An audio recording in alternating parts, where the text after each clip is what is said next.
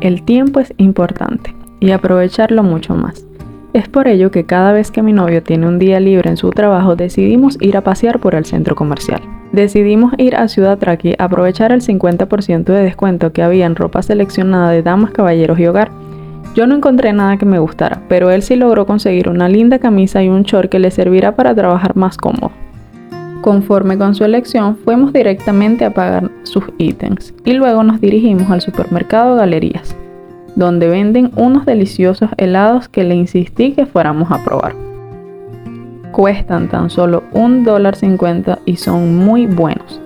Él terminó pidiendo uno de torta suiza y yo uno de chocolate. Son enormes.